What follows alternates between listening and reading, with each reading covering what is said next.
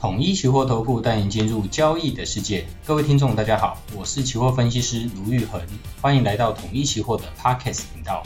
各位投资朋友，大家好，我们今天继续日元风云系列的第四集，就是斯里兰卡的社会实验。哦，斯里兰卡这个国家呢，它在印度的东南方。那它在一九四八年独立之后呢，在二零一九年开始到二零二一年、二二年这边呢，发生了一个蛮大的一个。主权债务的一个违约的一个状况，那这个国家呢，它主要呢都是发展农业生农业产品以及旅游业为主了。那在二零二二年的三月的时候呢，它还剩下十九亿美元的一个外汇储备。那他们的一个外债呢，大概有四十亿美元以上了。那在彭博彭博社报道，它在二零二二年共有八十六亿美元的一个还款要到期哦，所以这样就被。呃，宣布啊，是一个主权违约，也就是在二零二二年的四月的时候，斯里兰卡政府他去宣布一个主的违约哦。那这是一九四八年独立以来斯里兰卡第一次的一个主权违约，也是亚太地区在二十一世纪第一次第一个这个进入主权违约的国家。所以它这个主权违约到底是怎么样发生的？第一个，它原本是有呃，常年是它算是一个贸易逆差的国家，因为它算是一个岛国。所以它有蛮多的必需品是必须依靠进口的，包含了呃食物还有能源的这一块。那他们的出口产业呢，一部分是观光旅游，那一部分呢是自己的一些呃农业产品啊。所以它的在它在它所有的一个三百五十亿美元的一个外债里面呢，大概有五十趴来自欧美，有十趴来自中国。哦，那它的中国这部分其实就是之前“一带一路”的一个政策。所给他们的一些贷款哦，但是呃，这个贷款呢，其实有一点点像是债务陷阱的，就是他们其实并没有真正对他们的经济有任何的实际上一个好处，就是贷款之后呢，来建设他们的港口哦，但是呢，这个港口呢还是要回租给啊中国，他们认为呢，啊国际上普遍认为这是一个债务陷阱。那就是诶，让你陷入到一个债务里面，那你不得不把一些该该国的战略资源哦给其他国家去做一些使用。哦，那为什么二零一九年他们会开始有违约的前景前置状况？它其实真正的违约是在二零二二年。好，二零一九年，因为它的经济啊主要都是依赖在旅游业，然后大概就占到它的 GDP 的百分之五以上。那会到斯里兰卡旅游，大概英国、印度还有中国这样子的，是他们的一个旅游的主要市场啊。但是呢，他们因为这边有蛮多的穆斯林哦，所以呢，在这边呢有一些恐怖事件有发生，所以打击到他们的一些呃，就是观光旅游业。然后接下来很快的在呃二零二零年这边呢，又因为爆发了这个 COVID-19 啊，所以。在世界各国都呃开始封城的一个情况之下呢，基本上就没有办法去做旅游，所以他们损失了大概呃四十亿美元的每年的这样子的一个外汇外汇收入，所以他们原本就贸易逆差了。那再加上观光业遭受到了一个主要的产业遭受到了这样子的一个重创，那他们所外销的茶叶和橡胶的需求其实也明显的下降，因为在那个时候。大家都在家里嘛，那喝茶的需求就减少，因为拜访客人啊，或是上班的需求都减少了。那橡胶的部分呢？诶，可能是做轮胎，或可能是做一些工业用途，但是这样子的需求也下降了，所以出口也随之减少啊。但是你的外债并没有减少，所以它进一步是影响到你的外汇的储备，让你的外汇储备下降的非常快。啊，在二零二二年呢，他们的降账赤字就占到 GDP 大概百分之七点九。好，所以除了收入的减少以外，支出的增加从哪边出现？其实就是二零二二年的一个乌俄战争导致能源的成本大幅度的上升啊，包含了石油哦，那还有像是呃葵花油、原原油这类民生用品，然后农产品的小麦。哦，也是受到影响，因为乌克兰跟中国都是，诶，乌克兰跟俄国都是小麦的重要出口国，印度也是。而在二零二二年的时候，印度甚至一度去说禁止他们的小麦去做出口，主要就是想要保护自己的小麦的呃一定的一个存量。所以在那个时间点啊，大家对于这些民生用品的价格往上走，就造成了斯里兰卡这边呢，他除了原本的收入减少以外，那平常的支出、民生支出又增加了。哦，所以在这样子的呃屋漏偏逢连夜雨的背景之下呢，他们不得不推出了一系列的经济政策。通常这执政者在遭遇到这样子的困难的时候呢，通常第一个想法就是想要宽松来去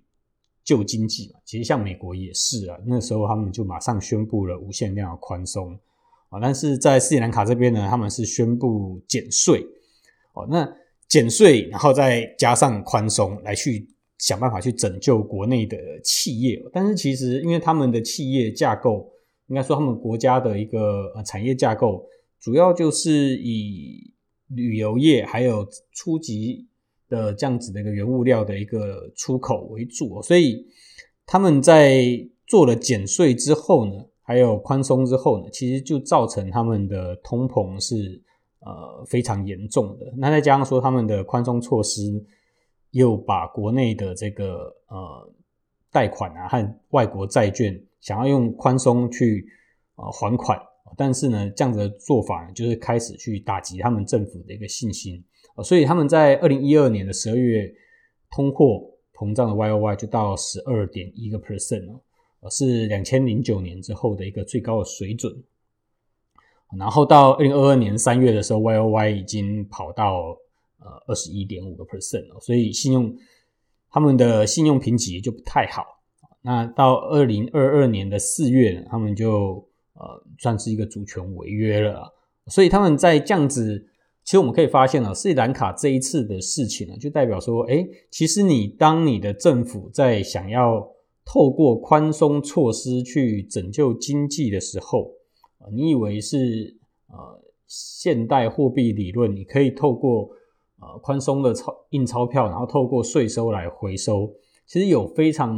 多的地方是容易出出错的。其实不只是斯里兰卡是在减税的时候呢，造成了他们的通货膨胀跟呃信用的降低。其实，在英国，他们在一样在二零二二年哦，他们尝试去做减税措施的时候呢，一样造成了英国的国债被人家抛售啊。所以，其实在，在呃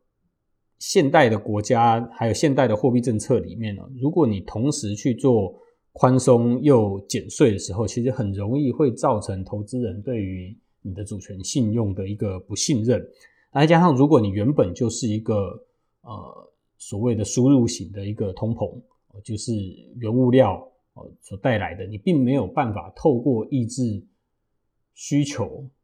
啊来去减少你的通货膨胀的时候呢，其实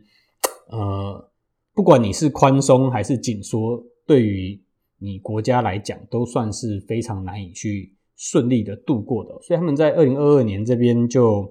呃爆发了像这样子的一个呃主权违约的事件。那当然，这样子的事件呢，又造成了呃能源危机啦、政治的动荡啊，然后造成了整个斯里兰卡经济啊，就是造成一一系列的一个崩溃啊，甚至他们去在二零二二年一月就开始去向。